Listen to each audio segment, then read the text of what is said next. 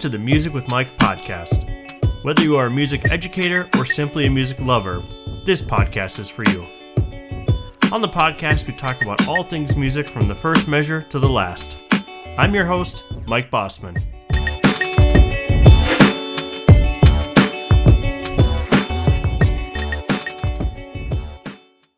This week on the podcast, I sit down with Denise Odegaard, the current president of the National Association for Music Education, and we're talking all things music ed. Besides being president of NAFME, Denise is the Performing Arts Curriculum Specialist for the Fargo Public Schools in North Dakota and taught orchestra for the better part of 33 years. She was here recently for the State Music Education Conference in Sioux Falls and sat down for an interview that touches on all things from music advocacy, curriculum writing, how important music education is for all children, and why she feels we are all stronger together. Check it out.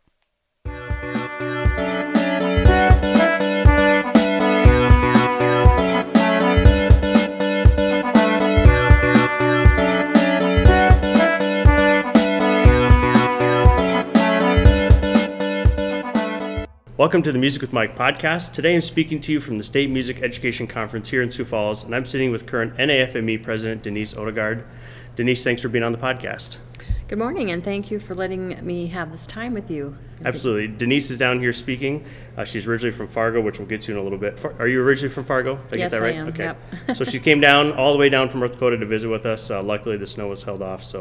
But tell us, so Denise, you're currently the president of NAFME. Tell us what that entails on a day-to-day basis. We are working with the board on lots of initiatives. The office is creating some professional development things such as the Academy, which for $20 a year you have access to about 100 webinars, and that's growing every month. Our professional development committee is vetting the applications to do a webinar, and so we're adding to that all the time. We are going to be rolling out an online community platforms called Amplify, and it will be a place where people can build communities and have conversations, or you can, we have councils for general music, band, choir, orchestra, guitar, those kinds of things would have perhaps a community, and we can upload resources. So there's a lot of really exciting PD things coming up with That's fantastic. What we're doing. So I know a lot of schools have tough time finding PD or even meeting together, deciding what are we going to talk about, what are we going to do. So that's fantastic. Yeah, we have a lot of schools that are tapping into buying a membership for their teachers so you can at 11 o'clock at night watch a webinar in your pajamas. That's, teachers work around the clock, so yeah. I don't doubt that's happening. Do it when you can. So are you stationed in North Dakota, or are you traveling a lot as president? What kind of other things do you do? Do you speak a lot at conferences like this, or...? I'm in my office. I'm a performing arts curriculum specialist in Fargo, so I'm in my office Monday, Tuesday, maybe Wednesday, and then Thursday through Sunday I'm usually at a conference. This year I have to do a couple conferences a week, meetings, national board meetings, those kinds of things. So it's pretty busy this year. No kidding, wow. So talking about your role as a curriculum specialist, I know I kind of looked at your bio a little bit and saw that you've spoken about this often. You wrote a book called Curriculum Writing 101, Assistance with Standards-Based Music Curriculum and Assessment Writing for Band, Choir, and Orchestra and General Music. What about curriculum is something that interests you so much? That's my passion, curriculum and assessment, and just helping teachers navigate the national standards, bringing those into their curriculum. How do we organize ourselves as a district? So we have kids that are, moved from one end of town to the other. Sure. And so how do we teach uniformly? We've also calibrated assessing, so we're trying to gauge the same responses to playing assessments and other kinds of assessments, so kids don't have such a different experience from one school to another. Right, just in the past, maybe 5-6 years ago when Sioux Falls rewrote their curriculum, they kind of started mapping it out in that way so that kids who move from school to school are kind of generally going to be about in the same place doing similar assessments, so that before it was kind of the teacher decided kind of when and what to do based on national standards and state standards, but kind of saying, okay, at this part of the year you're going to kind of do this, so that if my kid moves from my school to your school, which happens a lot, they're going to be in the same playing field. Yeah, and I've had the standards are by grade level, 1st through 8th grade, or pre-K through 8, general music, and then it's by course at the secondary, so I've had my teachers group that way, and they've also now written pacing guides, so they are all teaching the same things during the year, kind of relatively about the same time. Yeah. And this year they're going to write lesson plans on creating and responding, and teach it, assess it, and then bring that to a PLC meeting and study the data and talk about, was this an effective lesson? What should we change on it? Was the assessment effective? What should we change on that? So it's a little tighter. And a lot of people ignore creating and responding because they just don't know how to do it. Mm-hmm. And they don't want to take the time. But if you don't take the time to do those, the kids really get engaged in what you do with those two areas. So it's, you want to take the time, maybe have one less concert a year so you can take the time to really teach thoroughly. Absolutely, and I agree. I think the concert sometimes is... the driving force between what we do, and we kind of forget about all that stuff in between, so I'm glad you said that. I also love how you said that your teachers are coming back to review what they've done, process through it, talk through it, and see, was this effective, was it not? I think that gets overlooked. I think so many times we're ahead to the next concert and we don't even think about what happened, or we may think about it for a brief moment, but really intentionally taking something and tweaking it to make it better, and hearing input from several teachers around the table. Well, what worked for you? What didn't work? What do we need to add to this? How can we differentiate all of those things? Yeah, it's so important. So when schools are writing music curriculum or writing curriculum for the music programs, what are some things that is so important that they include, they don't forget? Well, I think if you're going to write as a curriculum, as a district, you probably want to start with a timeline and some deadlines and an action plan of, we actually started with a timeline of activities that we want to do this first and then this and this. Sure. And I actually shared that with the principals, and now our whole district, amazingly enough, is doing the same thing. Wow. It was really kind of funny but they would never admit that music led the way on that. Of course not. But starting with a timeline, having all staff give input. Sometimes two people sit in the summer and write a curriculum and say, here, this is the curriculum. But there's so much more buy-in when they're working together, and some people just are really resistant to even doing anything with the standards. So having all, at least sitting there at the table with the conversation, they're going to understand it better and have more buy-in. And then having time to work on it. We had more time in the last couple of years. We did professional development days, and then we had monthly district-wide PLC meetings. We still have both of those, but it seems like some of our PD time is less this year. And then making sure you work from, I guess when I first came to our district, we were using Minnesota standards instead of our own state. So making sure, and a lot of states are just adopting them or adapting them now. So if you don't have them at a state level, North Dakota doesn't yet. We keep saying we just want to adopt them as they are. And nope, we have to go through this process and get input and all that. And it's like, they're so great the way they are. Right. We want to make it easy for you, but we have a process. So we just took the national standards and used them. And a lot of teachers are doing that till the state figures out what they want to do. And we have we the national ones, and we also have state ones as well here in South Dakota. So yeah, you were the first to adopt. So one of the first. Yes, you were ahead of the game. So how long is your curriculum, like how many years in between are you rewriting, or when you do write, how long of a process is it? Like a 2-year process, a 1 year? What's kind of your timeline? It's been a 3-year process for us. Okay. The very first summer, unpacking the standards or breaking down that standard statement into small bites and I can statements out of that is not a job you want to do with everybody. You'll drive them crazy. So people that were in the last round that were good at it, or I could teach to do it, we sat in the summer and had extra curriculum writing money in the summer. We did that. So that was the summer before. We've actually probably done this 2 years. So last year was all about writing the curriculum documents for each grade level or course. Okay. And then this year we're working with what we wrote now, and they're teaching a lesson plan on creating and responding and bringing that to PLC meetings. So it's the process of just getting them to try it once.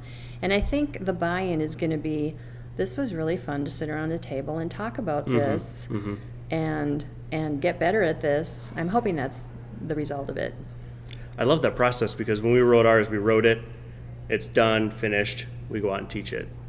And there isn't a whole lot of, I mean, there's some time to kind of go back and adjust things, but I like how you guys have done that, where you write it, you go teach it, and come back and figure it all out. And if it works great, fine. If it doesn't, you can make adjustments. That's a cool process. It's kind of like in college when you do the EdTPA or something, you go through that process once, and you understand that process, and then it gives you a kind of a spark for continuing that, because we like to do what we've always done or how we were taught. And it is a little bit out of your comfort zone. That's what somebody said after a session on standards last month in Montana, or last week in Montana. I got out of my comfort zone a little bit. So. Yeah. So what role does technology play with? I mean, our students are 21st century learners. It's I mean, we're here at Allstate, and everywhere you look, they're glued to their phones. How does technology play a part in new curriculums or in curriculum writing? Well, I think the way we used to teach was, here's a book, we're going to start on page 1 and go through that. But now there's so many resources. There's online resources for theory. There's online resources for composing. Students are more engaged, I think, when you incorporate some technology, but also teachers need to know it's a resource. And they can plug in. If you have your list of standards and your pacing guide of what you want to teach, then go out and find, this is in the book I wrote too, go out and find the things that help you do that. Yes. So we use Quaver for elementary. We have, every teacher has Smart Music. Every teacher has Finale. Wow. The kids all have personal learning devices where they can go online and do whatever they need to do or compose. So you're talking Chromebooks or computers? What do you have up there? They have just a basic computer. Okay. And so they can also, it has recording capabilities now. Oh, that's cool. So if a teacher, Google Classroom is another awesome thing. So my teachers have set up a Google Classroom. They give an assignment. The kids record something on their computer and they put it back into the classroom, and the teacher has it right there to evaluate. It's fantastic. Like, yeah. It's like, I wish I would have had that when I was teaching, because I always dreamed of this, and there it is. It's like, no, I'm not teaching anymore. And I love how you said that it's a tool to bring in to what you have. I think when we did our last rewrite, which was about 7 years ago, we introduced some iPods and things like that, and the teachers were kind of panicked, and that's what I told them. I said, this is not your end-all be-all. This is a help. It's a tool to help you. You know, and you can add in as much or as little as you need per the lesson. It's not, everything doesn't have to be on your iPad or your Chromebook or whatever. It can be just part of it. So, right. What do you think? We like I told you, we just finished our curriculum rewrite last year. It would have been. Mm-hmm. What are some things that are commonly forgotten or that committees may overlook when they're writing in the midst of it? I mean, we spent 2 years doing it, and we started, stopped for a while, came back to it, took breaks, people left. Mm-hmm. We lost stuff because people left and came and gone. How do you navigate that kind of thing, or what do you think is something to not be forgotten? Well, I have a what did I do my website on? A Google website for my music teachers where we house everything for one thing. And that's a great idea. The hard part is we meet as a district once a month for a PLC meeting, and so it's like trying to remember what you did. Yep, that's so hard. But if you can, in our PLC notes, we have what is this, the next steps. You write it down there so you don't forget where you're at or what you were doing. Mm-hmm. Being flexible in how people work. Some people want to do a big chunk of time and just get it done. Some people. May have small children, so they can't do the big chunk of time, so they do it repeatedly over 1 hour here and there, but they have to be really good, and it's very difficult. You just have to be very flexible, and they send me at the end of every meeting the documents they've done. Mm-hmm. I keep them, and then when they say I can't find it, which just happened this week, I can't find that document, it's like, well, you didn't share it with me, so I don't have it either, but I know where everybody's stuff is. It's kind of a weird thing I have. But I'm sure they shared it with me in Google, and they can't find it back in Google, and sometimes you just don't know how to search or whatever. But but keeping each time you do some activity or writing something, just like they would send me what they had, I'd keep it, I'd put it on the website, they can access it, using the same templates, everybody working from the same templates. Yeah. And that was when we were writing lesson plans, they're like, they couldn't figure out that all the steps that you write to doing the lesson, they thought they were all going to be alike on everybody's templates. It's like, no, you're all, the template's the same, but your steps and what you're teaching are going to be different. So just to follow up, when you assigned, or when you're writing, do you assign people to different tasks throughout the process? Like, okay, you're going to be in charge of writing this, and you're in charge of this, or how does that? They do that themselves. They do, okay. Yeah, and it's interesting, like when we first started writing, one particular group, it was a middle school band group, really got the system down, and so then they shared with the other people, now have this copy here and this copy here to compare, and you can copy and paste from one grade level to the other, because a lot of things you're doing the same processes every year, it's just doing them a little different, adding some depth to it, adding some different activities, difficulty of what you're working with. So if you look at a K through 12 setup, how do you think, what's an effective way for teachers to, between the 5th and 6th grade, let's say if we're in different buildings, like here we have K through 5, 6 through 8, and then 9 through 12, what's a good effective way for teachers to kind of think of a curriculum from kindergarten through 12th grade? That's kind of the hard part. I had every grade write we had already established probably before we started this process what we're going to teach at every grade level anyway, or course. Sure. And so it was a matter of each group writing their curriculum document, and then you have to look at them vertically. Right. And I don't know that we've had the chance to do that yet. So that's something where you're going to find gaps in teaching, things you forgot, mm-hmm. or repetitions. That's why we're going to start it. And you're only going to put in there the new things you teach. A lot of them want to add all the things that they've learned previously. Right. But if you go in the other documents, that's all the other stuff they should know. Mm-hmm. And so just writing in the things that are new. And it's a matter of just being conscious of what everybody else is doing and looking vertically and seeing where you're at that way. Yeah, I think that's good. I think it gets forgotten about, like, okay, I have my K through 5, great. And it's like, living your own little world. Yeah, exactly. Right. So let's move on from curriculum a little bit. Okay. I saw in your bio that you taught orchestra for 33 years. Probably 35. 35 years. Who's counting? What is, I mean, when you look back over, you know, this is my 10th year of teaching, and I feel like I've learned a tremendous amount in 10 year short amount of time. What do you look back over 33 years of teaching orchestra, and what have you learned from that? I learned I don't know anything. Okay. No. Well, I've learned I love middle school kids. I love the challenges they bring to the classroom every day, and I learned that I need to be a learner and keep things fresh. So my challenge to myself every year was, I'm going to learn something new. I'm going to try something new, maybe once or twice during the year. And that keeps me fresh as a teacher. Mm-hmm. And I've said this so many times this year that I have never gotten up in the morning and said, I don't want to go to work. I hate my job. Yeah. And I got up at 5 o'clock my whole life. So I had to be at school by 7. Right. And so, but always keep learning, because it's good for you. It's good for the kids. There are people that just don't want to change. Mm-hmm. And then the students aren't engaging with you anymore because you're irrelevant. And right. So what we're trying to do is bring what's happening in the world into the classroom and being culturally responsive teachers. And we have a lot of refugee population. 1/4 of our students in Fargo are from different countries. And so mm-hmm. how do we embrace who they are and bring that into the classroom? Yeah. And this has been going on my whole career. Right. We started back when I started teaching in the 80s. You weren't even born yet. There's new behaviors every year, too. And so you have to think about how to work with kids differently, too. It's, I know music people say, well, you get the good kids, and general music teachers teach the whole population. Yep, absolutely. They especially have to learn, how do you treat kids with trauma? How do you have visuals for the kids that maybe are on the Asperger spectrum? Absolutely. And so there's a lot of things that, when I first started teaching, it was like I didn't know what I was supposed to teach. There was no curriculum. Mm-hmm. I didn't know anything about, anything. And there wasn't a lot of literature back then either. Yeah, for sure. So what did you do over the years to help keep yourself fresh and updated with I'm a conference junkie. Okay, good. So this Excellent. Is good for this job as president. I go to 2 or 3 conferences every week. But that's how I really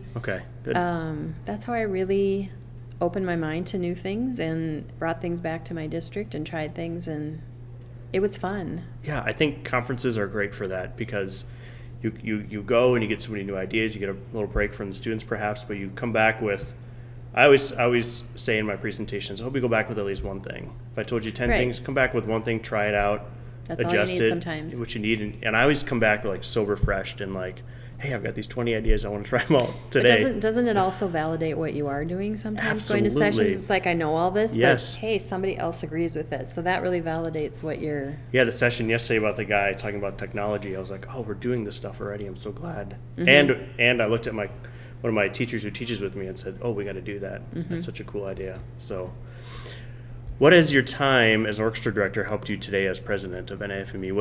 What skills do you transfer over from that to dealing with what you deal with every day? When you worked with middle school, you had to be like a dog, and every time you'd start class, it was like a new day, and That's right. they're all your best friends. That's right. You deal with a lot of different people, and I'm highly organized, and so I have to deal with, conference information. Sometimes a conference isn't on my radar because I haven't heard from them for 8 months. Mm-hmm. They put that in the initial request, but then So I know people are very busy, and so I try to make it easy for them to make this easy for me. Sure. That's one thing. Always being positive and assuming the positive of people. I know sometimes in our communities we go to the negative right away. Yeah. And sometimes as art people, we're really judgmental. And so I'm never going to assume the worst, and I'm going to have I'm going to have tough conversations with people too. I mean, you do that when you're a teacher, and you do that on a national level with our board. We've had a lot of tough conversations. Yep. Where is our organization, and where should we be according to our strategic plan and our mission and our vision? Right. So one example of that is our vision is to lead the world in music education. We've started an MEA in India. Wow. And so they came to us asking us for help in pedagogy and conducting, because the teachers come out as a performance major. They have no music education degrees over there. The teachers do not have a license. They're not paid like the other teachers. Really? Yeah. So that's fascinating. They have an incredible board who's just jumping on the bandwagon and really trying to bring things in to help them. That is so cool. So speaking of that, right on my next question, and you kind of mentioned some stuff at the beginning. Right. But what are some things that NAFME is doing right now that we can look forward to? Okay, so the Academy is pretty new. A lot of people probably don't know about that. No, I hadn't heard about that. And we're trying to focus on webinars, on ideas that you don't normally get at a conference. We're really focusing on culturally responsive teaching, composing things, areas that really aren't touched a lot. So we're trying to make it a place where you can go get new ideas.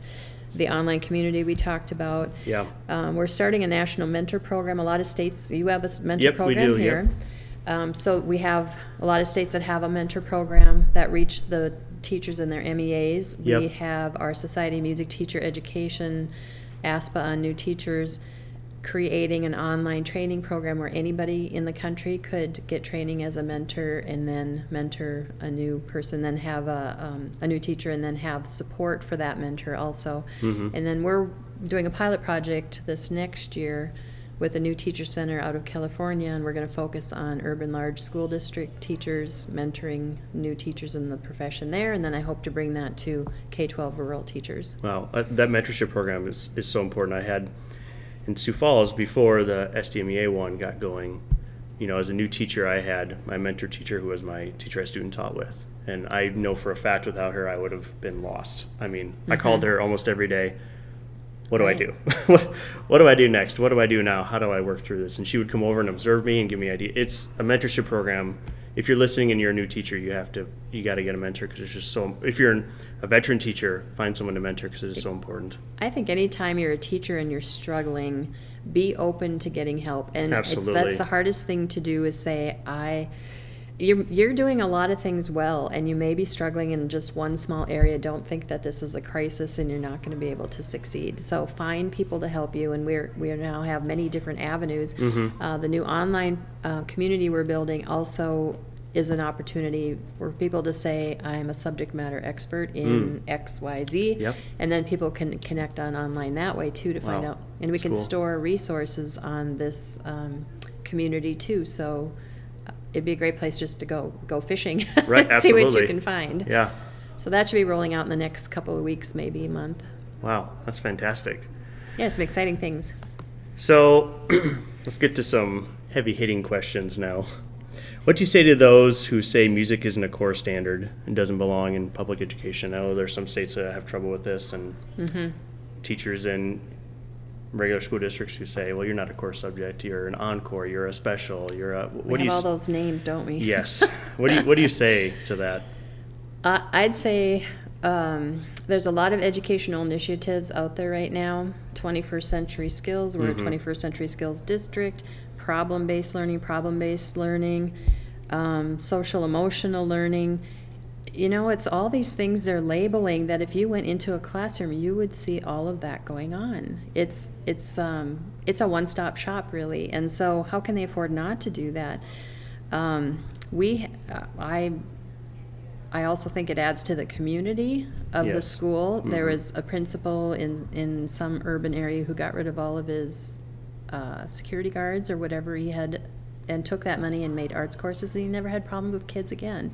Wow. You know, we know that's so cool. Music is and arts are the reason kids come to school. Yep. So attendance rates raise, graduation rates raise, kids don't drop out of school.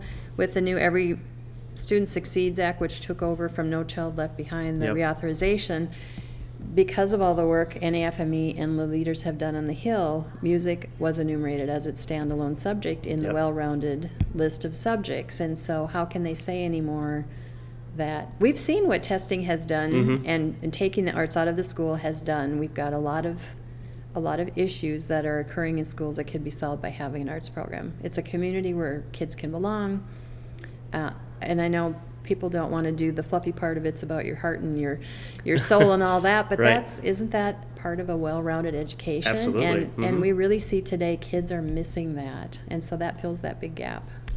Yeah, I think that, you know, we teach the student, we forget about the student themselves, and that's why I love teaching chorus, especially because, you know, you're talking about text in the music and about emotions and right. and you know, it comes from inside of you, and that's the only way you're going to really tell this story. And you just never know what connects with the kid, and you just can't get that in a math class and a science class. And they need that. They absolutely need that. What other course puts on display what goes on in their classroom with a pretty high average of perfection? Right.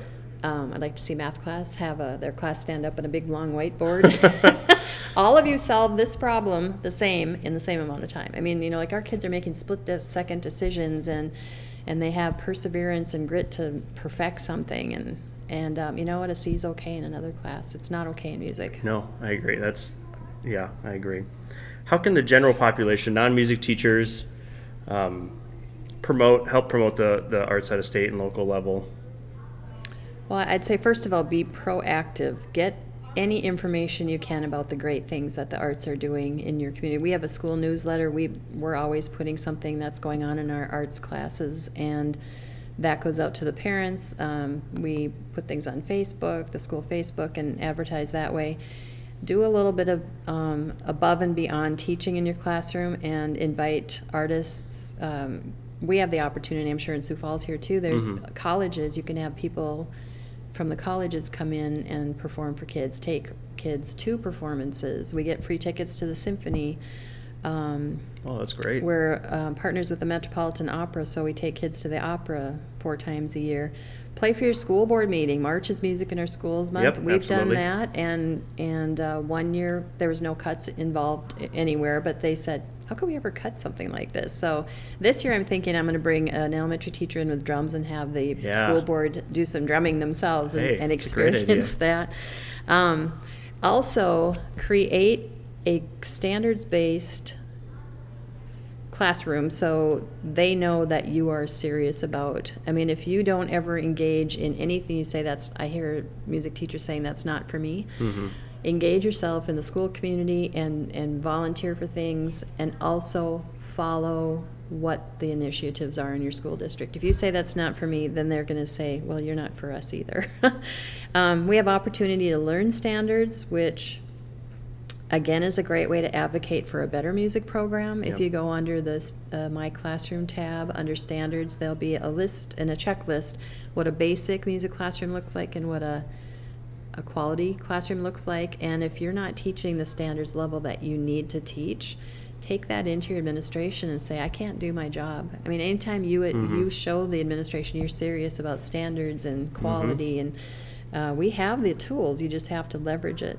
And then having a high quality music program where you really do have a good product says a lot, and you care a lot, and you build some parent support, whereas if they were going to cut it, those parents would come and fight for you. Mm-hmm. But again, it's not reactive, it's proactive. And nobody wants to take time to do that. Yep. If you don't take time, it's too late when it's a crisis.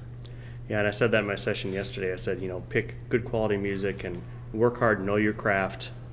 You know, make sure that the public sees that you're always on the ball and you're ready. I mean, no other subject in the building handles the amount of students we do on a daily basis and keeps that organized and has a public performance. I mean, it's like you said earlier, you don't have the math class stand up in front of 600 people and solve problems, you know. I mean, it's just so different. In our district, we have teachers that now are going to observe other teachers, and mm-hmm. one particular teacher was not real happy with the music department because they just get what they want. Right. They have a lot of leverage, and so the principal, who used to be an art teacher, said, you will go observe the 8th grade band class. There was 80 kids, 80 mm-hmm. noisemakers, that's 40 right. minutes of total engagement. He came out with his mouth hanging open like, okay, I'm not saying a word again. Yeah.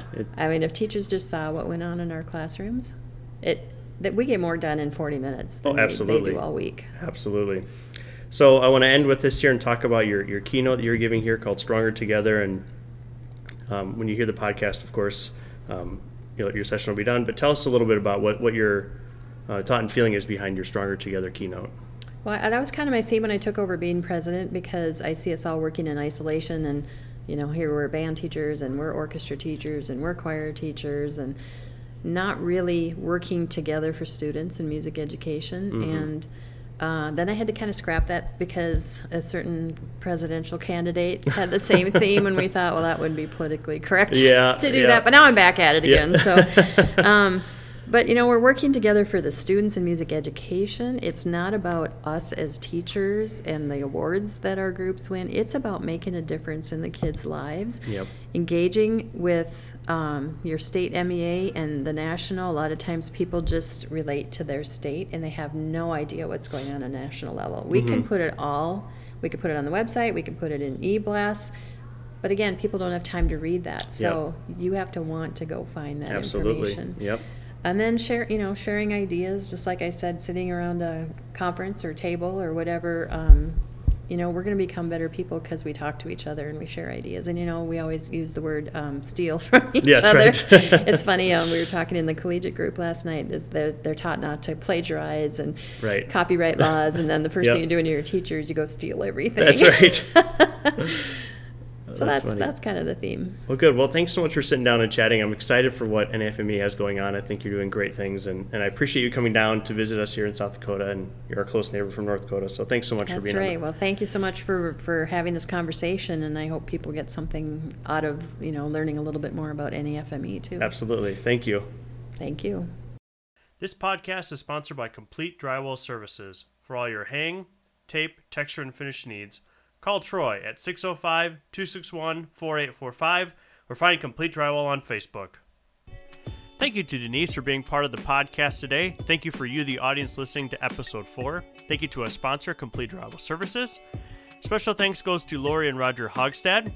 Music on the podcast provided by Broke for Free and is used with permission. And hey, don't forget to subscribe on iTunes or wherever you get your podcasts. And if you'd be so kind as to leave a review, that would be great. It helps moves us up the rankings on iTunes and help others find the podcast. Next time on Music With My Podcast, I sit down with Dr. Patrick Freer from Georgia State University, where we are covering a wide range of topics from group vocal instruction, working with middle school choirs, and the ever-difficult boys changing voice. You're not going to want to miss it. And hey, what are you listening to? What do you have on repeat? Let me know. I'll see you next time on the Music with Mike podcast.